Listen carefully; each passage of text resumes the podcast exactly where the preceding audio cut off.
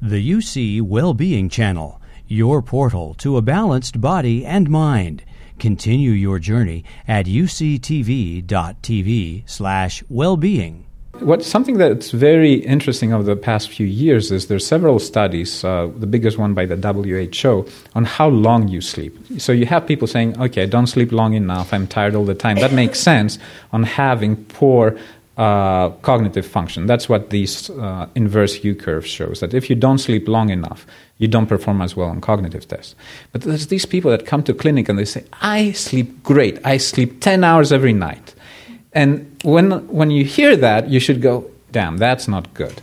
And actually, that is even worse than sleeping less than 6 hours every night, comparatively. Having insomnia is a bit of a mixed bag. There are some features that could be good or non-concerning and some other features that could be concerning.